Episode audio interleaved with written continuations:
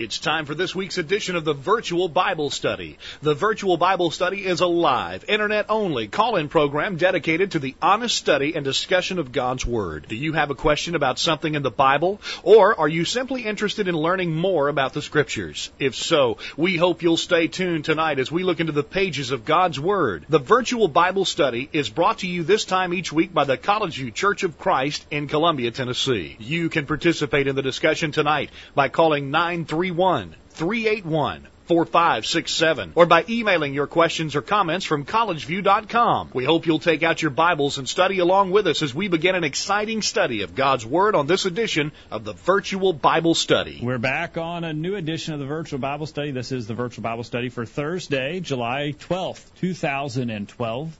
Thank you for being a part of the program tonight, and we look forward to your comments at 877-381-4567. My name is Jacob Gwynn. My father, Greg Gwynn, is here. Hello, Dad. Jacob, great to be with you. Uh, always look forward to Thursday night and the virtual Bible study. I've been looking forward to this program in particular because we've got someone sitting in between us tonight. Got a special guest, James Buchanan, who's no stranger to the virtual Bible no, study. He's, not. he's been on many times before, but we have a, we, he's in a new role this week. He's he's a he's a special guest because he's planning something special. That's right, uh, James. Welcome to the program. Well, thank you. Good to be here. And uh, we need to get your mic queued up there. Try that again. Oh, okay. Not, not good, good to be here. Yeah, it's good to have you here. And uh, James, uh, tell us what you're getting ready to do. Well, my family and I are getting ready to move to South Africa here in just a few weeks. Oh, that's not just something you decide to do, uh, you know, just overnight. It's, and it's not just a vacation trip. Oh no. no, no, it's not a vacation trip. Uh, we've we've been planning this since last July is when we actually started planning in earnest, right at the beginning of last July. So um, it's uh, certainly certainly not a picnic. No, so you but but tell tell the folks about your plans. You're going there to preach the gospel and to stay an indeterminate amount of time. Right. So for our, we'll, what we'll do is we'll stay there three years initially before we come visit in the states. Oh, you won't be back for three years. That's right. We'll, okay. co- we'll come back and visit after three years. Okay. We, we figured that that would give us sufficient time to get settled in. It's um, pretty disruptive, especially on, on children. We have four children, so to take them back and forth between there and here. So we want to go. We want to get settled in into the work, get accustomed to what we're doing there, and then we'll come back and visit family here friends, brethren okay. in the states. So uh, tell us uh, now. Uh, I, I, you helped me get a map up, and Anthony's running the board tonight. Anthony, we've got a slide that shows the country of South Africa. It's not the it's not the continent of Africa in the south. It is the country of South Africa.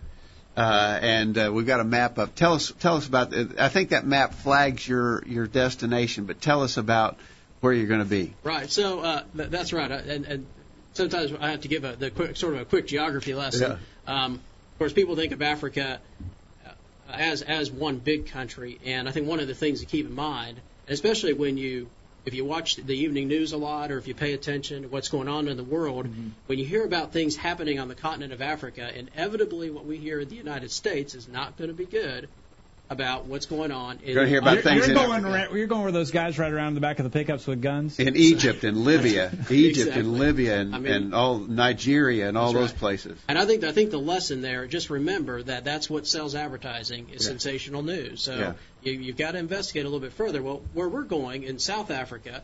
The um, country of South, South Africa. Africa is a country, the Yeah. Republic of South Africa. Um, it's been a country for a long time, and uh, they had tumultuous times politically in the past, particularly as they were transitioning out of the apartheid system. But uh, politically, it's it's reasonably um, stable as far as that goes. So It, it was a it was a it was a strong and prosperous British colony for a long time, that's correct. and and then uh, an independent country that was also quite prosperous.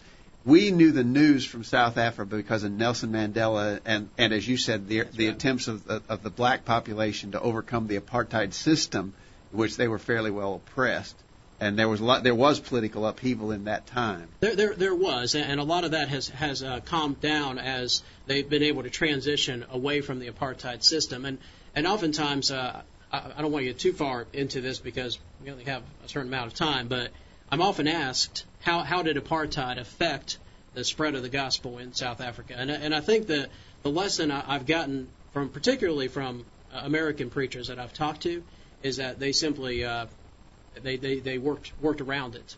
So they were able to get permits to go into the uh, African homelands. The apartheid, basically, it's a separate. It was segregation. It is a separation system, and it's beyond segregation. What we saw here Yeah. in the United States, there at least was an attempt of separate but equal. Apartheid, there was no commitment to separate but equal. They just wanted separate, and then so you had uh, African homelands that where they they re they put the black populations in the African homelands, Venda and other African homelands, and gospel preachers would go into those homelands to uh, teach the gospel. Mixed assemblies were not permitted.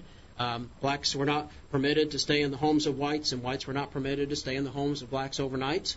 Uh, so that certainly prevented um, mixed assemblies a lot as far as that goes. But uh, a lot of the teaching at first happened in the large urban urban areas. So brethren would come in from the African homelands into places like Johannesburg and Cape Town, and then they would take the gospel back into the African homelands. Okay. You got that map up, I guess, Anthony. And tell us what, where are you going exactly? Well, it's where that red dot is. It's where that red dot. Tell us the name of that place. So that city is called Louis Trichardt, and uh, it is, as you can see, just south of Zimbabwe, and it's really close to Botswana as well. And then the country right to the east of uh, of there, if you look at the eastern border of South Africa, that's uh, that takes you into Mozambique.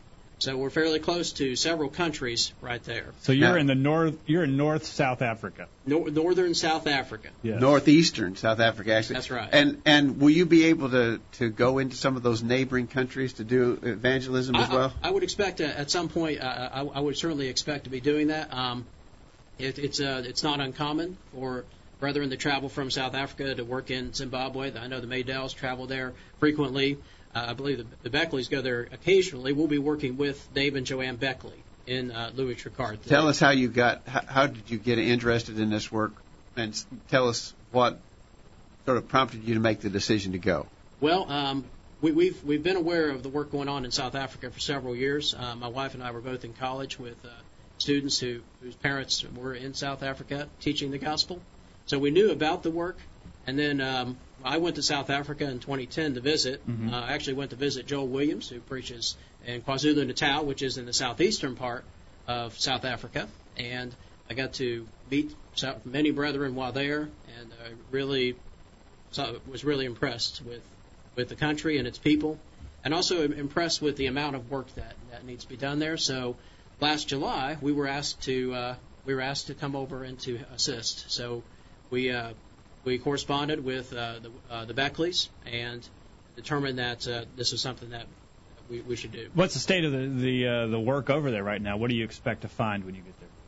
Well, uh, there, there's uh, there are already several churches. There are, there are not there are not many brethren that are preaching full time. Uh, the estimates I've heard are that there are basically a dozen African preachers and four Americans in the country preaching the gospel uh, full time at this point. So um, I, I expect to find a lot of uh, evangelistic work that needs to be done, as well as uh, teaching as far as grounding in the Word, uh, that kind of thing.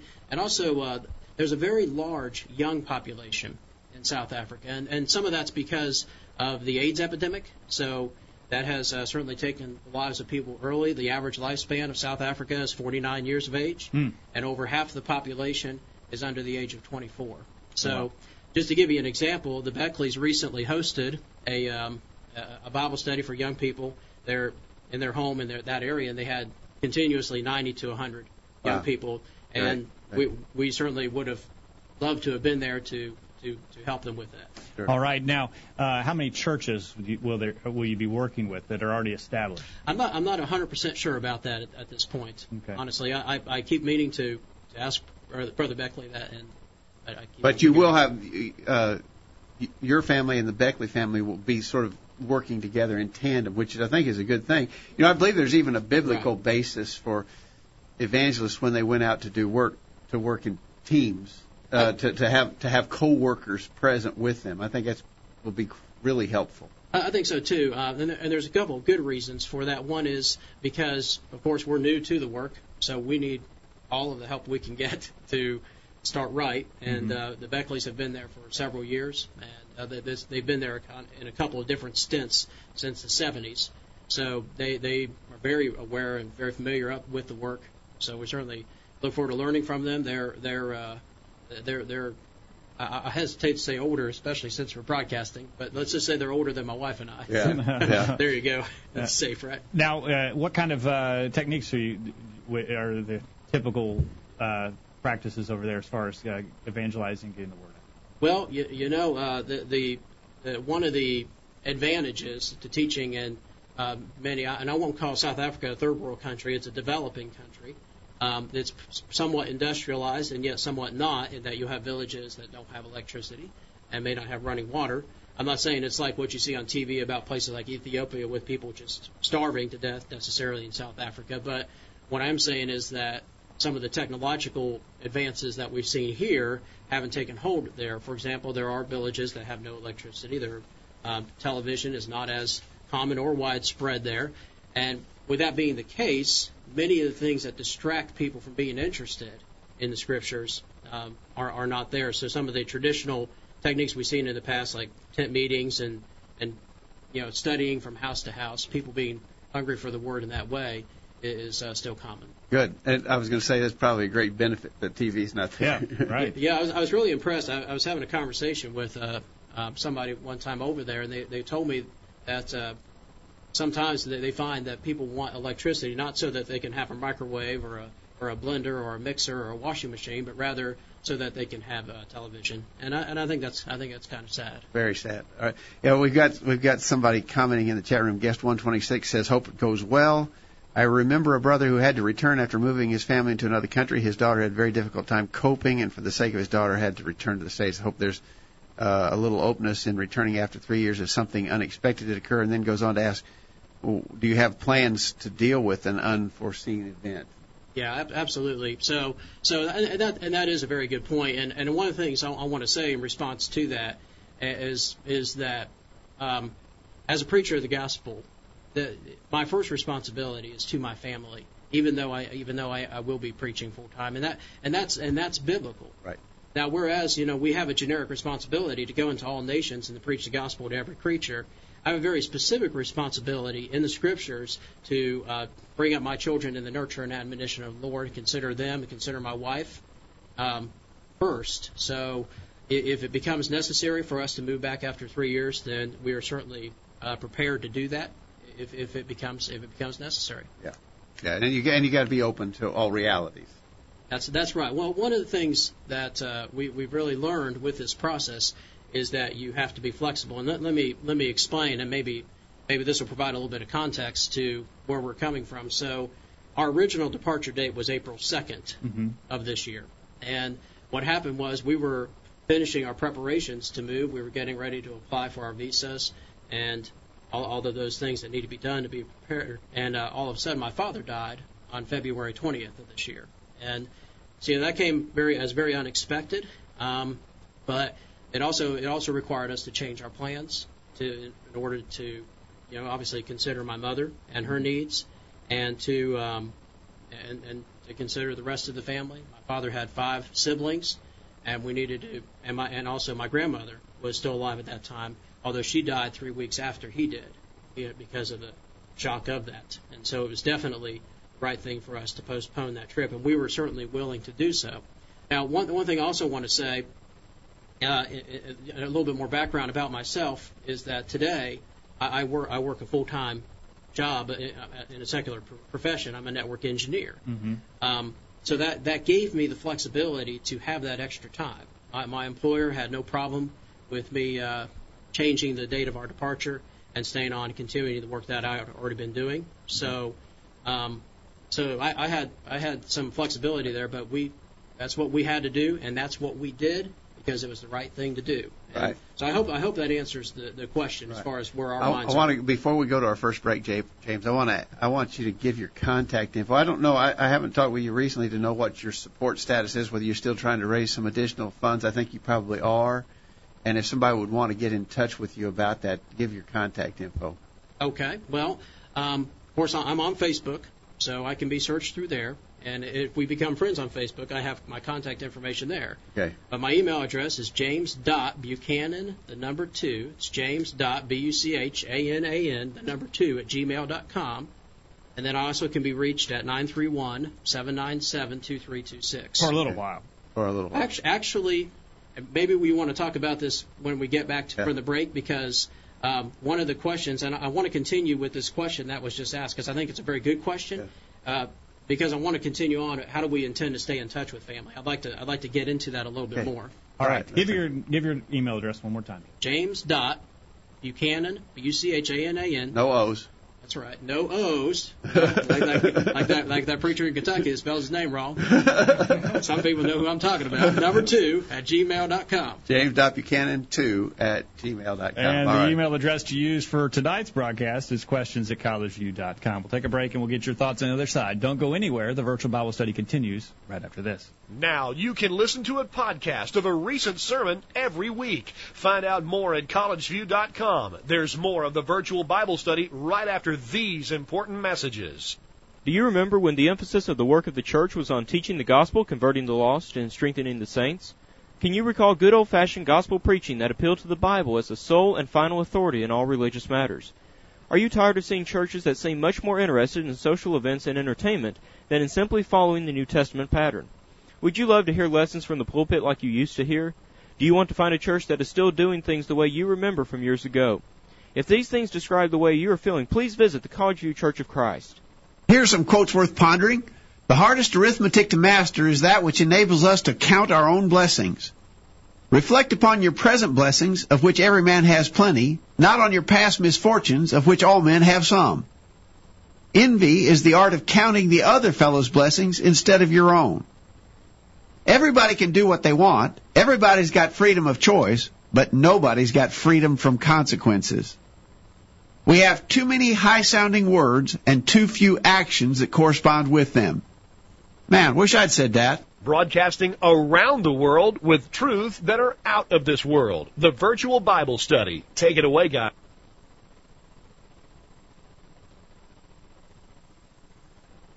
Well, and we're back. And, uh, We're sitting here talking, and James. boy, it was a good discussion. Too bad you couldn't hear it. Uh, all right. We're uh, talking about James Buchanan, getting ready to move to South Africa. James, your departure date? August 20th. I'll be there. Don't miss the plane. Well, yeah, uh, we're actually we're moving out of our house on July 23rd, and um, and the, and, the, and what, what's going on there is my my sister. That's a week from Monday, by the way. uh, that- yeah. Yeah, don't don't say that again, or I'm gonna walk out. yeah, I know, I know what it is. My wife really knows though. Um, but uh, the um, my my sister-in-law is moving from uh, Virginia, and she's going to rent our house while we're gone. She lost her husband at the end of April due to a car accident, and uh, my mother-in-law. Yeah, your family's had a, a lot of hard heartache here in the last few months, so And, certainly. Uh, you, but you've got my wife puzzled, uh, James, because my wife can't imagine uh, moving out of your house a month before you're getting ready to move to South Africa, and you're going to be traveling around for that month. So by the time you get on the plane to go to South Africa, I don't guess you're going to have any trouble sleeping on that trip because you No, should be pretty and, tired and, by and, you then. won't, and you won't have any clean clothes. well, that's true. We might we might find a washer along the way. Although I might make Deb get one of those uh, boards. Yeah.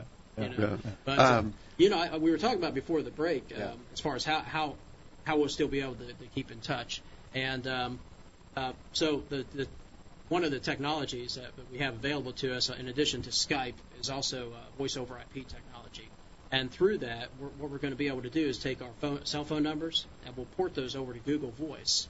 And then we can take that number and we can redirect it to like Vonage or something like that, or Magic Jack or something along those lines, and still be able to receive incoming phone calls on those. so we can numbers. call you with a local, nu- uh, with a, Yeah, you could call me at nine three one seven nine seven two three two and that's a local Yeah. Columbia No, number. we'll make That's sure right. we'll make sure to call you in the middle of the night while we're up and you know doing. yeah, our we'll call you activities. right before we start the virtual Bible study every Thursday, and that'll be like what the next morning over there. Yeah, which uh, I guess, that that worked. Well, that means uh, that means James, before in the morning, that means we can have you back as a guest uh, across the world. three in the Okay. morning. All Yeah. right. Dad, you sent out earlier today some questions for us to consider in our discussion, and uh, this uh, gets us into. Yeah, we're uh, very interested in what topics. James. We've Yes, we we've been knowing James for a long time, and, and we pray all the best for him and his family as they go. We wanted to hear him talk about his his plans specifically, but we also wanted to talk about foreign evangelism in the broader sense. Uh, so I sent out some questions, as we always do, to our update list earlier today. First question. Uh, and I know James, you've got some thoughts on this. Is it wise for an American to move overseas to teach and preach when there are so many lost souls right here in our own country? That's a good one. We want to talk about that. Okay. Number two, concerning the support of evangelists in foreign countries. How should they be supported? And then, and I don't know if everybody understood the follow-up questions in regards to their support. Is there authority for a mission board to oversee their work and provide for their support? Or what about a sponsoring church to centralize their support and oversee their work? And then another question I may have to explain when we get to it is can individual Christians pool their resources to provide funds for foreign evangelism, benevolence, and so forth? We'll talk about that when we get to it. And then finally, what are the pros and cons of sending significant amounts of American money into foreign fields to support native preachers, provide buildings, uh, provide for building church buildings, deal with benevolent situations, and so forth? And We'll talk about that. I think James, you'll surely have some insights there. I've got a little bit from some experiences that I've had, and I, I'm hoping that we'll get some discussion from our listeners tonight. So let's start out with this. The, the number to call is 877-381-4567, questions at collegeview.com. And if you're not signed in in the chat room tonight, it's easy to do. You can sign in without any personal information. And if you show up as me in the chat room, you are not signed in. You need to sign in, and then you'll show up as a guest if you do not provide your name. Uh, or you can simply provide your name so that we can recognize you. Dave is in the chat room, is interested in doing foreign work. He's traveled to Romania, Slovakia, Czech, uh, the Czech Republic, Turkey, Jamaica, and China. Wow, he's been lots of places. Yes. Short trips, only five weeks at the most. That's, That's, sort of what uh, I've done myself. Uh, and I think Dave would probably join with me in admiration of folks like James who can go and uproot their family and move to such a place. Uh, it's it's a great sacrifice. We admire you, James. All right. Uh, first question: Is it wise for an American to move to overseas and preach when there's so many souls right here in our country? James, my guess is that somebody has probably said that to you. Why in the world are you going clear over there?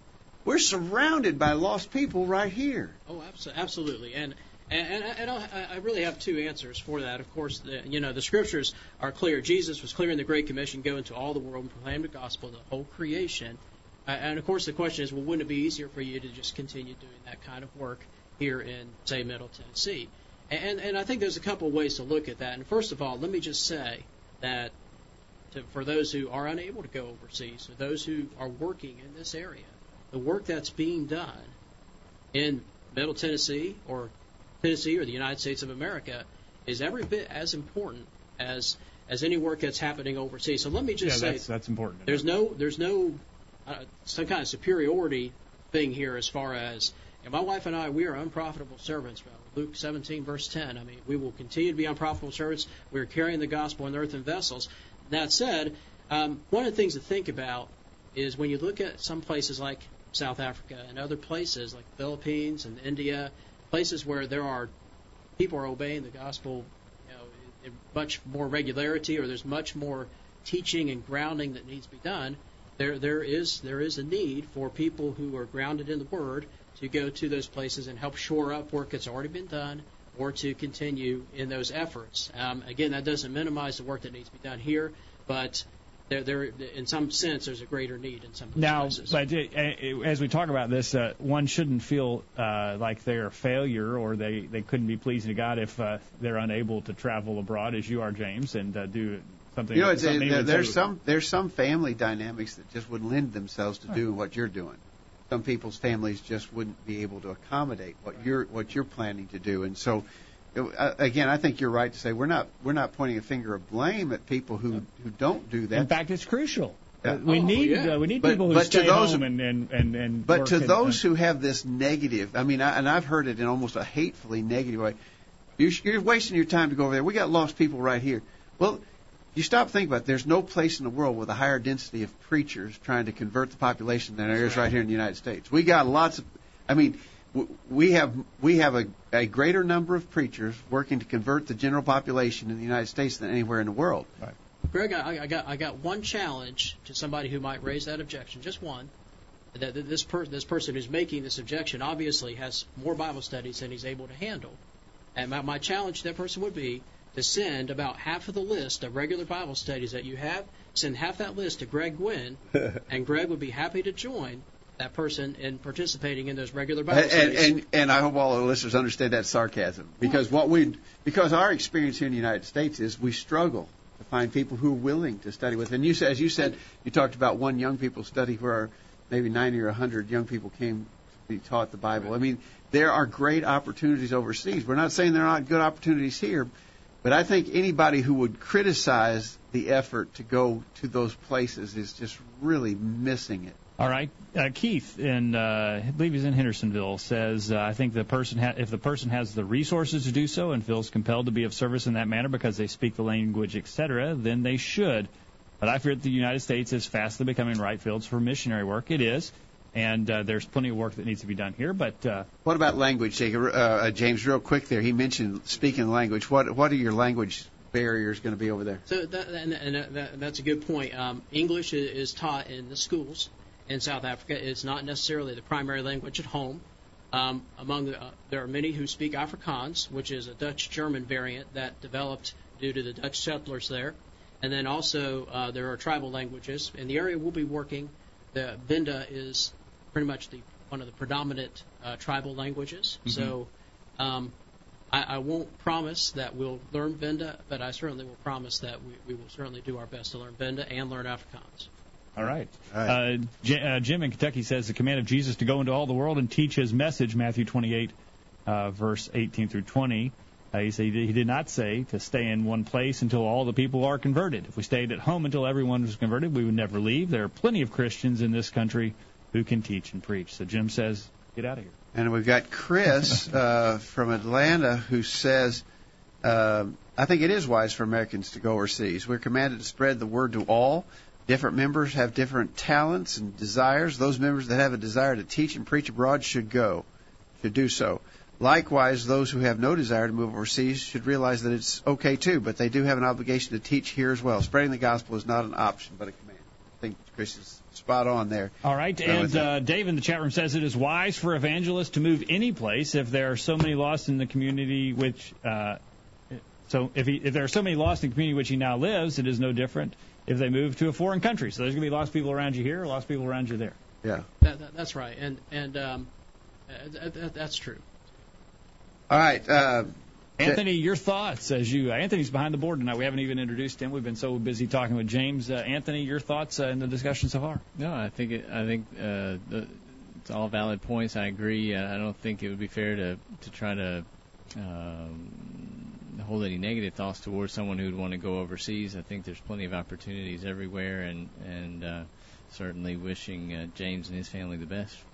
And uh, we need to be active. I guess the the short answer is we need to be active wherever we are, and there's work to do everywhere. J- James, uh, um, real quickly before we go to our break, what what do you what's your take? Now you're you're a man who's committed yourself to go for three years, maybe much longer. Uh, you told me once maybe you'd right. never move back to the states. That's right. Uh, What's your thinking about that kind of work, which is obviously tremendously valuable? What about some like Dave mentioned in the chat room? I've done a number of short trips uh, uh, uh, for several weeks. What, what's your take on that? Well, let's go back to what Dave said a moment ago, and let's think about it like this. Okay, so Greg, you're here all the time, and you're doing work here in the community in Columbia. You're doing uh, you're teaching in this area, and because of that, you, you, you and Jacob and others have a familiarity with the people here and, and what goes on on a day-to-day basis. And so that that uh, lends you some advantage as far as effectiveness goes. However, one of the things that you do here in the College View congregation um, several several times um, a year is you invite somebody to come from somewhere else to do some teaching here at College View. Now, why do you do that? Well, you do that because it, it gives you a very focused effort uh, to, toward teaching that builds up the, the church, and really, and, and I think you you would agree that it's really a, a shot of the arm to your own enthusiasm right. and to your right. own edification when you do that. Well, that I, I think that's that's pretty much what you see when you're looking at uh, where where somebody visits South Africa for a few weeks, or whether somebody visits the Philippines for a few weeks. There there's um, that that energy that somebody br- uh, brings with them uh, is very edifying to people in that place. And so uh, there, there's a, there's good in, in a different sort of way for each each kind of that work. Okay. All right, great. Let's All take right. a break, Jacob. We've got a, a couple important questions to get to when we we'll come back. We'll take a break, get this week's bullet point. When we come back, how should we support evangelists in foreign countries? We've established that we need them. We need to talk about how we support them. Don't go anywhere. The virtual Bible study continues right after this. Did you hear what they just said? Call in during this break and let everyone know what you think. The virtual Bible study continues after this announcement. This is Greg Gwynn with this week's bullet point. We know that preparing for judgment is the most important thing in this life. Jesus taught that if we were to gain the whole world and lose our own soul, we would be making a terrible trade. Mark 8 verses 36 and 37. Knowing this to be true, we should earnestly seek to convince others, especially those closest to us, of the urgency of obeying the gospel. Everything we do and say should be calculated to produce the salvation of their souls. It's a sad thing to see some Christians who don't seem to understand that they are negatively impacting these people who should be most important to them. When unbelievers, even our own family and close friends, can observe us compromising our spiritual priorities, including forsaking the assemblies, in order to engage, oftentimes with them, in other activities like ball games and parties and so forth, we have given them a firm push in the direction of hell. Paul urged Titus to, quote, show himself a pattern of good works, Titus 2 verse 7, and he told Timothy to be, quote, an example of the believers, 1 Timothy 4 verse 12. It's clear that the apostle understood that the teaching and preaching of these two young evangelists would be either helped or hindered by the kind of personal examples they portrayed. Surely it's the same with us. If we are genuinely concerned about the souls of others, common sense dictates that we should never let them see us compromising our faith or priorities. Christian, are you helping others, especially those closest to you, to go to heaven or to go to hell? That's this week's bullet point. Think about it. I am Nestor Sanchez from Arica, Chile in South America, and I love to listen to the virtual Bible study. And this moment, I invite you to participate in this program too. Gracias. Share your comment with the world. Call in now and be a part of the virtual Bible study. Now, back to the program. Welcome back to the program tonight as we talk about foreign evangelism with James Buchanan as he plans a trip actually, he's moving to South Africa and next month, and we're talking about uh, foreign evangelism on the program tonight. This program is brought to you by the College View Church of Christ in Columbia, Tennessee. Find out more about us by visiting our website, thevirtualbiblestudy.com or collegeview.com, and find out information on how to podcast recent sermons on our website as well. If you have any questions, we'd love for you to contact us at any time. We look forward to hearing from you. Jacob, I ask another question about support. We already talked to James some about his financial support situation, but let me ask you a little more specifically, James. How are you going to be supported? I mean, you got you, you and your wife, four kids. You got you got obviously expenses that got to be met. How are you going to be supported? James, James is independently wealthy. You didn't know that? Oh, I didn't know. yeah. No, how are you going to be supported in this work? Well, uh, we are being supported by individual churches and and uh, and also by uh, individuals and by individual churches is, is, is how we're being supported. And now, how will that come to you? Well, uh, we we have asked somebody here in the states to um, take care of anything like that that needs to be deposited. Be, basically, be just your financial administrator. That's right. That we have an individual who yeah. has power of attorney. Yeah. So they'll they'll have authority to act on our behalf financially. We'll keep our American uh, bank account at least for now until we get established. We may change to a um, South African bank account at some point. We probably will have to for expenses there, but right now we'll, we'll have our American bank account, and that's where our deposits go. Some uh, congregations have asked us um, if they could do a direct deposit, and uh, some banks uh, will allow that, and so um, we, we certainly are open to that, and that's we've done that as well. Okay. Now, you obviously are trying to achieve a certain level of financial support. How did you determine that you need X number of dollars to be there and to live and so forth? I, I, I, I'm a big Dave Ramsey fan, and Okay. we're not here to promote Dave Ramsey, but he he uh, um, he believes that he, he, the budget. Yeah. We, we rewrote a budget. It's what we did. Yeah. And um, what we also did is we asked people who are already there. We asked the Beckleys and others um, how how much do things cost. So um, a couple of things to keep in mind, and, and also especially if somebody's more interested in hearing more specifically, more specific numbers, is uh, there's a couple of factors that come into play, and you know this even from your work here in the states. Uh, for example, preachers are considered self-employed for uh, Social Security purposes here in the United States. Um, if one chooses to contribute to Social Security, Now, will you will you still be cons- paying U.S. taxes? In other words, when you move over there, even though you're earning money for work done there, you're getting it from here. You still got to pay all your taxes and Social Security on it. you have a choice. You, you you have to pay Social Security regardless. But as far as income tax, you have a choice. You could either you could either take the uh, income tax exemption here in the states for the first eighty thousand of what you make. You don't have to pay any income taxes on it. If you do that, you're supposed to pay the South African taxes, uh, or I could pay taxes here in the United States, and then I wouldn't pay taxes to the South African Revenue Service. So, you'll take the lesser of two uh, values there then. I'll, I'll take the I'll take the lesser of two Caesars. okay. All right. And Well, so we how, does that, how does that work out? Is that African or uh, United States? Uh, still, still working on researching that, although I've heard it's African. I, I've got a CPA who's volunteered to uh, Okay. uh, help us with all that. So Okay. Well, we don't want to get too personal into your finances, All but I just I just think people would be interested. No, I mean, well, m- maybe one of the things, one of the takeaways from that, James, is there's a lot of details to iron out uh, in order to be able to do what you're planning to that, that's right. It, it, it takes a it takes a lot of planning. It's taken James a year to get ready for it. Yeah. Uh, and and honestly, uh, despite the fact that we had to move our date, um, I, I I am grateful for the extra time Yeah. that we've had to prepare. Yeah. So Okay. All right. Now, w- w- again, back to more general things rather than your case specifically, James. Is there is there authority now? We know that a number of denominations are famous for sort of what they call their mission boards. Actually, some of our own brethren do some things relatively similar to that.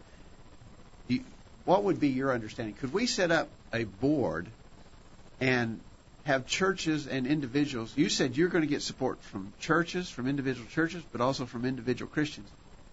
Could we set up uh, a mission board that would accept these monies and then disperse them to men like you who are going? In other words, could we set up the South African Evangelistic Society? Um, you know, we could make Jacob the president, and I'd be the treasurer. Hey, there could be there some, could be some good things about that because you and I could just spend our time researching people like James. So all these congregations, they wouldn't have to do the research. They could send the money to us, and then you and I could just make the decision on where it goes. well, Yeah. I, I'll, I'll say let me say one thing that I'm, I'm, from I'm a- speaking facetiously. course, I now, everyone knows. From a secular perspective, it would certainly be a lot more efficient. Um, from a from a secular In perspective. other words, it would have taken some load off of you if you could have just dealt with a board somewhere and, and talked to them about your Well, you're financial only talking to circumstances. one organization. Yeah. Uh, I, I, uh, I will say, just as, as a side remark, um, I, I've- I have thoroughly enjoyed the process of, of raising support. I've gotten the opportunity to meet. You have enjoyed that. Oh, absolutely. I've enjoyed meeting Christians in, in different places and in different congregations uh, for the first time and, and building a relationship with them. And so, uh, I, I wouldn't I wouldn't trade that I wouldn't trade that for anything. Okay. But uh, the reason I asked that question is there's clearly no biblical authority for that arrangement. I mean, i- in, in the scriptures, every time we saw a preacher receive financial support, it was from the church providing the support to the preacher directly receiving that support. Uh, we don't have time to go into great detail tonight, but we could we could cite the instances in particularly the case of the apostle Paul because he traveled widely, preached everywhere, and was depending upon churches to supply him with financial resources to make that possible. And there is a clear pattern that is not violated in any in any case. The sending church sent directly to Paul. They didn't- send to a board of directors somewhere of a missionary society to oversee those funds and distribute them to Paul and others who were doing that. Well, Paul wasn't the only one who was out in the field preaching the gospel in those days. Other preachers had to have support too. But there's no indication that anything ever happened except a church decided to send money to a preacher and they did it directly.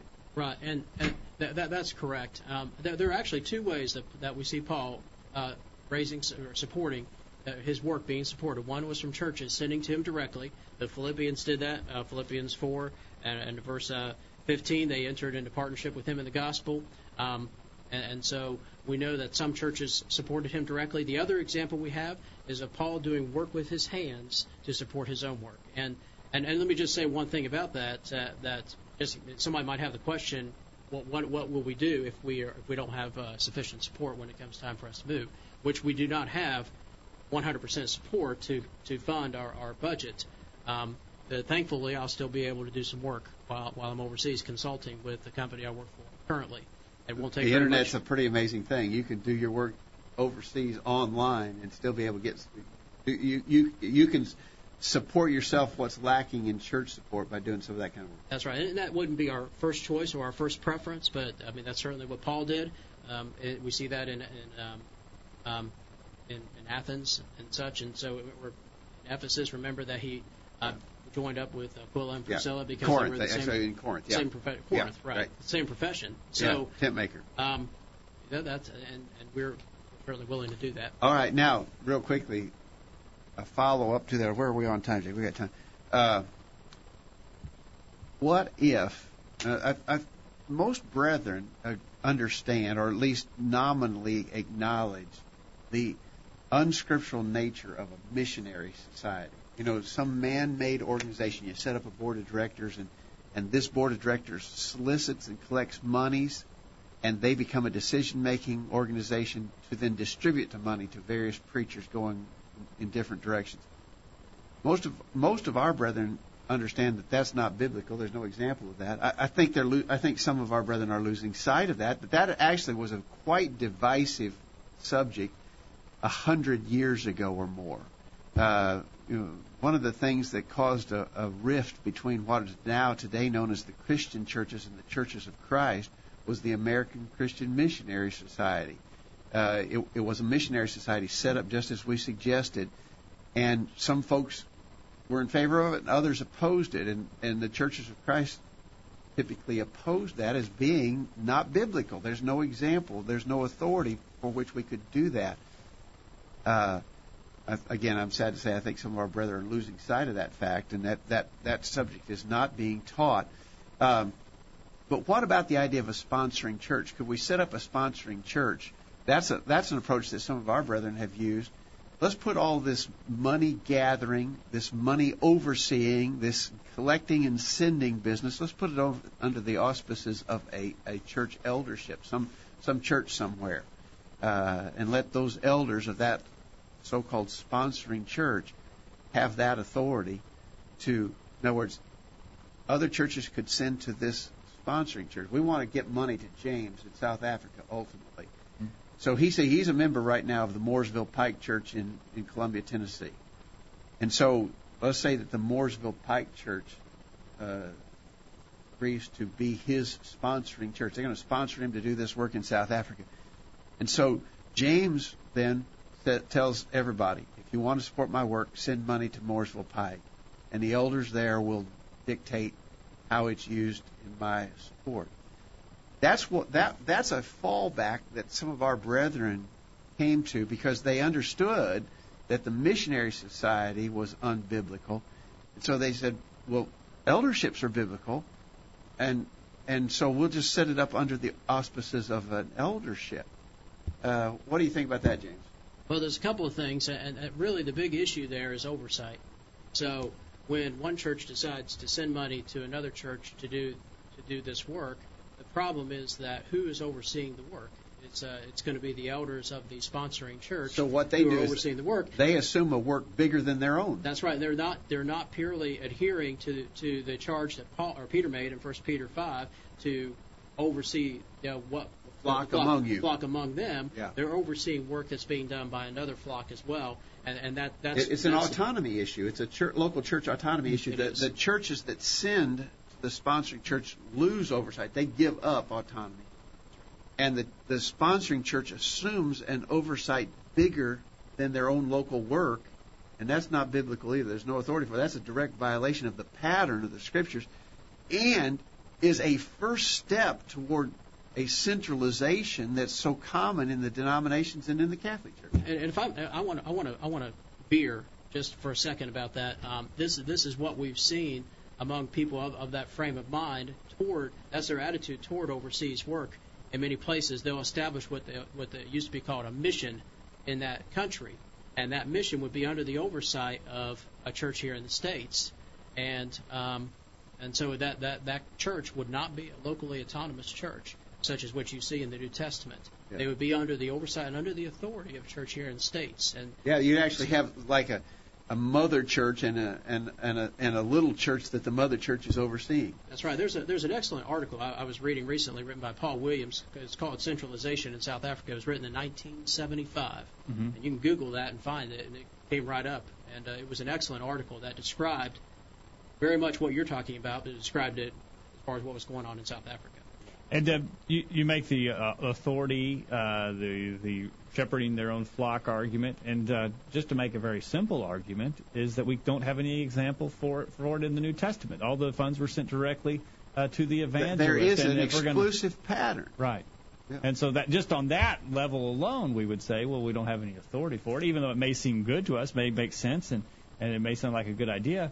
We just don't have authority for it, and we need to stop there. There's only one example in the New Testament of one church sending money to another church, and that was in the matter of benevolence. If you had a church that was totally destitute, where there was uh, something that happened, let's say there was a famine or something uh, along those lines, and if a church decided that they were going to send money to another church to, to help them through the famine situation, then there, there, there, we certainly have an example of that. like in Acts 11, the end of Absolutely, yeah. right at the end of Acts Uh, 11, they did and so we've got a pattern. In benevolence, one church can send to another if the receiving church, as you said, is completely destitute. It's not that that receiving church is trying to do a bigger work of sending it on.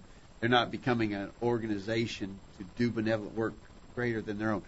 They are when a when a, a specific congregation is so destitute that they can't meet the needs of their own members, then we have a Bible pattern of other congregations sending to them and their elders of the receiving church be uh, put in charge of distributing that money among their own needy saints. So in benevolence, there is an example of churches sending to another church. But in evangelism, there is absolutely not one single reference to a church sending monies for evangelism another church. And if I may, on the autonomy issue, one more, just not to beat the dead horse, but I- want to bring up one thing, and, one of our guests brought it up in the chat. Um, and the point that they were making is about um, somebody presuming to go to a place to work with a church, basically inviting themselves to work with that church versus uh, being invited to come work in an area. Yeah, uh, let me read that real quickly. Uh, anyway, I one time desired to go to the Philippines with Bob Buchanan. A brother spoke to me asking me if the churches there invited me to speak. I said no. The brother continued to make a point. He said, I once was thinking about going to another area after an invitation from another brother going to spread the gospel. He therefore sent a letter to the brethren in that area that he was planning to visit, asking if they wanted him to come. They said no and said thank you for asking. Apparently, that area got so many preachers from the states that they only had four weeks out of the year where no preacher was visiting from somewhere else. Interesting to note that this because we oftentimes act very presumptuous, and so it is something we need to be careful about. After all, we would uh, would we desire a brother who lives in the Philippines to come uninvited and expect to preach? I'm pretty sure any church would just deny them. So there you go. That's a, ve- I think, I think it's a very a great point. I think it's a great it's point. an excellent point because in any church that we will work with in South Africa, we we understand. My family and I understand. that We're we would be we'll be working with a local autonomous congregation. If they if they would like for us to teach, if they would like for us to work with them, we certainly are happy to do so. If they how- they're over, they're already doing work. They're already they're already doing something. I mean, we're going to it, we're going in partnership with work that's already being done. And so there's a in the past you'd have sort of a paternalistic attitude of Americans toward uh, certain places that uh, we're Americans, therefore, you know, You let us do what we want. we're going to do what we want. Well, and we're, that's, not, that's not what we're going to do. We're going to if we're going to work in partnership with people that are already there who are also working, and we'll, we'll do whatever they want, uh, whatever they want us to do. That's scriptural. All right, uh, Dave in the chat room uh, practices what he calls guerrilla evangelism. He only goes a short time unless they get to know me and then invite me to leave. So he's in and out. Guerrilla evangelism. Real quick, let's take let's take one more break, and then I want to get to this question about what's the pros and cons of sending a lot of money to these places. Let's take our last break, and we'll go to that. All right, 877-381-4567. Questions at collegeview.com. Don't go anywhere. We go to the top of the hour right after this. These guys are doing all of the talking. We need to hear from you. Call in now. The virtual Bible study continues right after this. Hello, everyone. I'm Monty, a member of the College View Church of Christ. So you've been hearing all about the College View Church of Christ on the virtual Bible study and are interested in finding out more about the church. But you live hundreds of miles away from Columbia, Tennessee and can't come and visit with the congregation to find out more. There's no reason to fear. After all, we live in the 21st century. Here's what you can do to find out more about the College View Church of Christ. First, why don't you check out our website while you're listening to the virtual Bible study? You'll find important information about the church there, including bulletin articles there on various subjects, and can even listen to sermons that have been presented at the College View Church in the past. Secondly, if you have questions about the church or about any Bible teaching, why don't you send an email to us and let us know how we can help? Send your questions to questions at collegeview.com. That address, once again, is questions at collegeview.com. We can even have a personal Bible study with you over email if you desire. And finally, if you would rather talk with someone in person, give us a call at 931 381 4567. That's 931 381 4567. You can call this number anytime. If you don't get an answer, leave a message and we'll call you back as soon as we can. We're glad you're listening to the virtual Bible study and hope to hear from you soon. We're tracking the trends on the virtual Bible study. Most Americans believe the nation is in moral decline and that the news and entertainment media are major contributors to the slide. 74%, including majorities of every major demographic group, say they believe moral values in America are weaker than they were 20 years ago. 48% say moral values are much weaker than they were 20 years ago. 68% say the media, entertainment, and news alike are having a detrimental effect on moral values in America. 64% agree the news and entertainment media exercise powerful influence over American moral values. In fact, the substantial majority, 74%, who believe the moral values are weaker than 20 years ago, consider the media to be the second greatest influence on moral values after parents and family. That data is via the National Cultural Values Survey made by the Culture and Media Institute.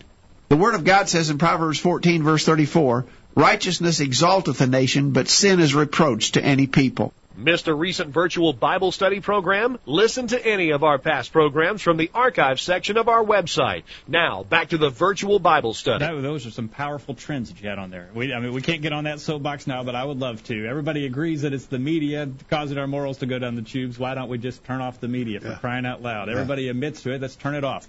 Uh, we're Uh, quickly. Yeah, Uh, foreign evangelists. Go. What about supporting foreign evangelists? Jim in, in uh, uh, Kentucky says support should be from congregations and individuals who are happy to have fellowship with them in spreading the gospel. If you mean re- in receiving their support as to whether it is a check or cash and so forth, it's best for the funds to be automatically deposited in an authorized account in this day and age. Both congregations and individuals can send directly to a man's bank account and receive a receipt showing it was accepted, thus having a paper trail. There's no authority for a mission board. Congregations sent to individuals, individuals sent to individuals. There never has been a middleman or organization. Uh, uh, he says, remember the old saying, always to but never through. Okay? I never, I never heard that old saying. it's too old Uh, for you, yeah, maybe. is there's no authority for sponsoring church. Paul received his funds from the Macedonians and uh, commanded the Corinthians to send their own funds. Paul was simply a courier in delivering any funds. Okay. All right, and I don't know if we got Chris's answer number one. Well, let's don't let's just get Uh, him. okay, uh, he doesn't have an answer number two. His answer number one is where Oh. I, I, I did you read did. that. Got yeah. that. Okay, all right, go yeah, ahead. Yeah. Okay. Number now, three. The, the the final part of that question was what about some individuals deciding to set up a pool to to pool their funds? Uh, I, I think there's. I, I got to explain what I mean by the question. Obviously, I got some feedback that my question wasn't understood. Yep.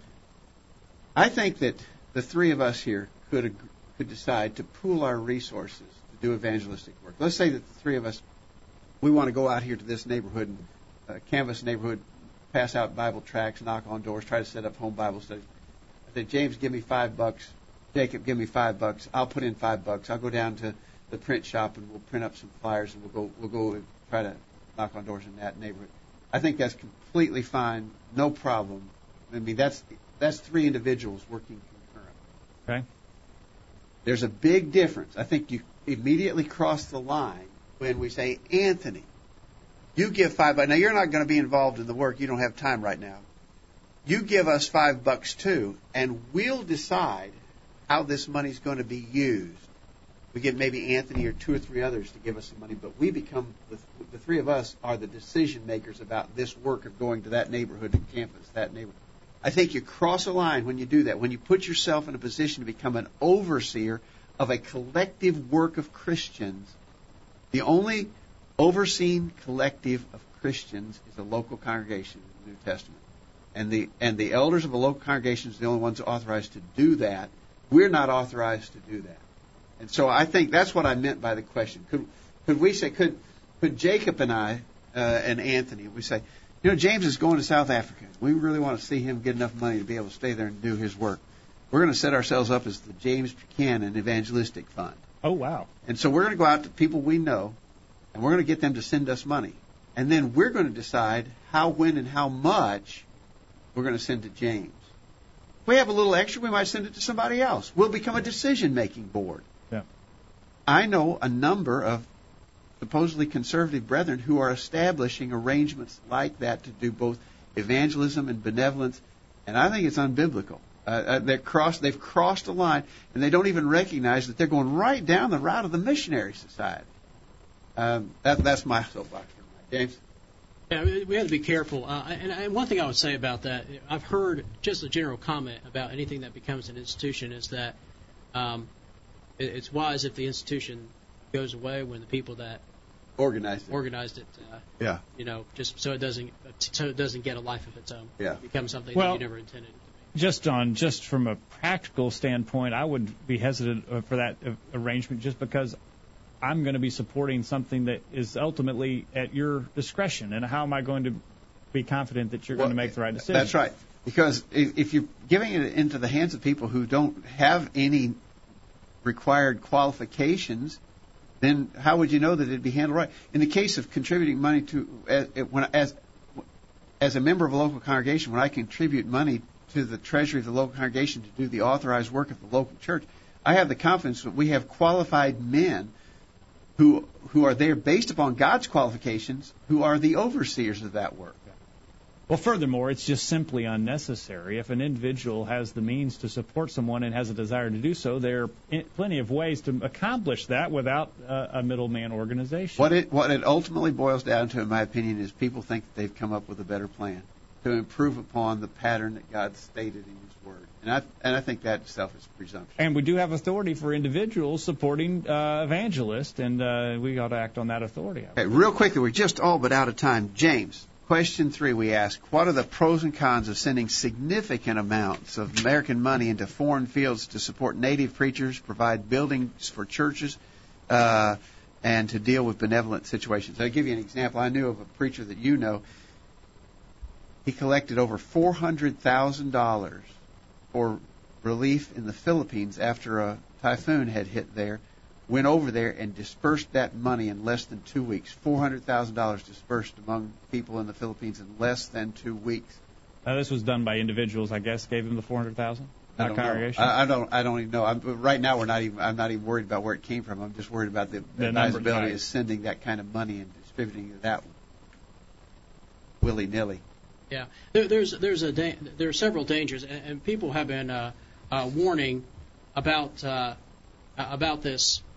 Brethren have been warning about this for uh, at least 30 years, and, there, and there's a balance there. There are, there are some who believe that uh, uh, preachers in foreign countries should never be supported by American money, and then uh, of course uh, there are some who go over the top, and of course it's full support. And uh, I think there's, there's definitely a balance that needs to be there. I think one, some, one of the things you have to keep in mind is the um, always the accountability factor. Uh, It's a, it's a responsibility of any uh, church, especially that is endeavoring to do a work. The elders still have that oversight responsibility. And, and I, I've been heartened by a trend I've seen, especially of some churches where when they decide to support somebody overseas, they'll occasionally send some. They'll send somebody to go and to to uh, you know, see what see what's going on. And I, I think it's a good idea. And you know, it, it also shows the person over there that uh, these folks really are interested in what I'm doing. Um, the other thing that you run a risk of is supporting somebody beyond the standard of living of the people that are already there in that place. That that uh, that creates resentment. And, It- and it when we do that, it's very. It, our money in those places becomes a very corrupting influence. that, that's right. It, it, creates snares of wealth, and and, and again, it creates re, and people will come, resentment. not genuinely, but come to get the money. Right. Uh, Jay, uh, uh, uh, Jim in, in uh, Kentucky says the cons of sending large amounts is that brethren overseas get used to the liberality of American brethren and become hampered in their willingness to sacrifice for their own work. Another problem is that some the, in some places, one man, sometimes a local preacher, will distribute the funds, and this can provide a temptation to be looked upon as an important preacher, and thus gain them a reputation of privilege or sometimes power over other brethren. Since they receive the funds, they can be tempted to withhold the funds from those who do not agree with their way of doing things. Another problem is that sometimes people in other countries, especially poor places, will be tempted to obey the gospel simply so they can partake of whatever is being sent food, funds, clothing, etc. People can be tempted to obey simply because it will provide them a better way of life. Dealing with benevolence should be a separate issue in that if benevolence is needed, it should be stated and requested as a need. The man in a foreign field can make a request on behalf of a needy saint, specify the need, the amount, and so forth. As to building church buildings, I'm of the opinion that providing for buildings can do more harm than good. Let the local saints determine where they want to meet and how to plan for it. Yeah, one, one thing about that too is uh, bear in mind that we may have the best of intentions of building a building for somebody. You got to consider maintenance, the upkeep, and all the stuff that goes with that. The other thing is that, and I know we're out of time. The church, church individual autonomous congregations are are commanded on how to provide for their own uh, efforts going on in that area. And that's through the first day of the week collection. They need to learn to get into that habit. Yeah, And we don't need to, we don't happen. need to make them continuously dependent upon such gifts. Right, they need to learn. They need to learn to do that just like everybody else. Exactly. James, God bless you in the work that you're planning to do. Godspeed. Uh, we'll be praying for you. Stay in touch. I will. Yeah, we wish you the best, James, and appreciate your sacrifice and the sacrifice of your family. And uh, your email address one more time. James dot Buchanan, U C H A N A N, the number two at gmail dot com. Hey, maybe I can't help, but uh, you have you're going to be sending out a report, and you wouldn't mind emailing that to others who would be interested as well. I'd be happy to. so yeah. just send an email to james.buchanan2 at gmail.com, and you can get on the list. That's right. We we put that report on two different blogs and on Facebook, and we'll email it to you. And we might even snail mail if, if we really have to. All right. All right, great. Well, I hope Well- everything goes well. And we'll be looking forward to some uh, word back, and maybe you can join us over that Skype connection. you're using. All right. All right, Dad, thanks for the time. Thanks, Jacob. And Anthony's been behind the board. Thank you, Anthony, for a job well done. Thank you. No problem. And we look forward to you being back here this time next week for another edition of the Virtual Bible Study. In the meantime, we encourage you to put God first in your life, study His inspired Word, the Bible, and live by it every day. You'll never regret it.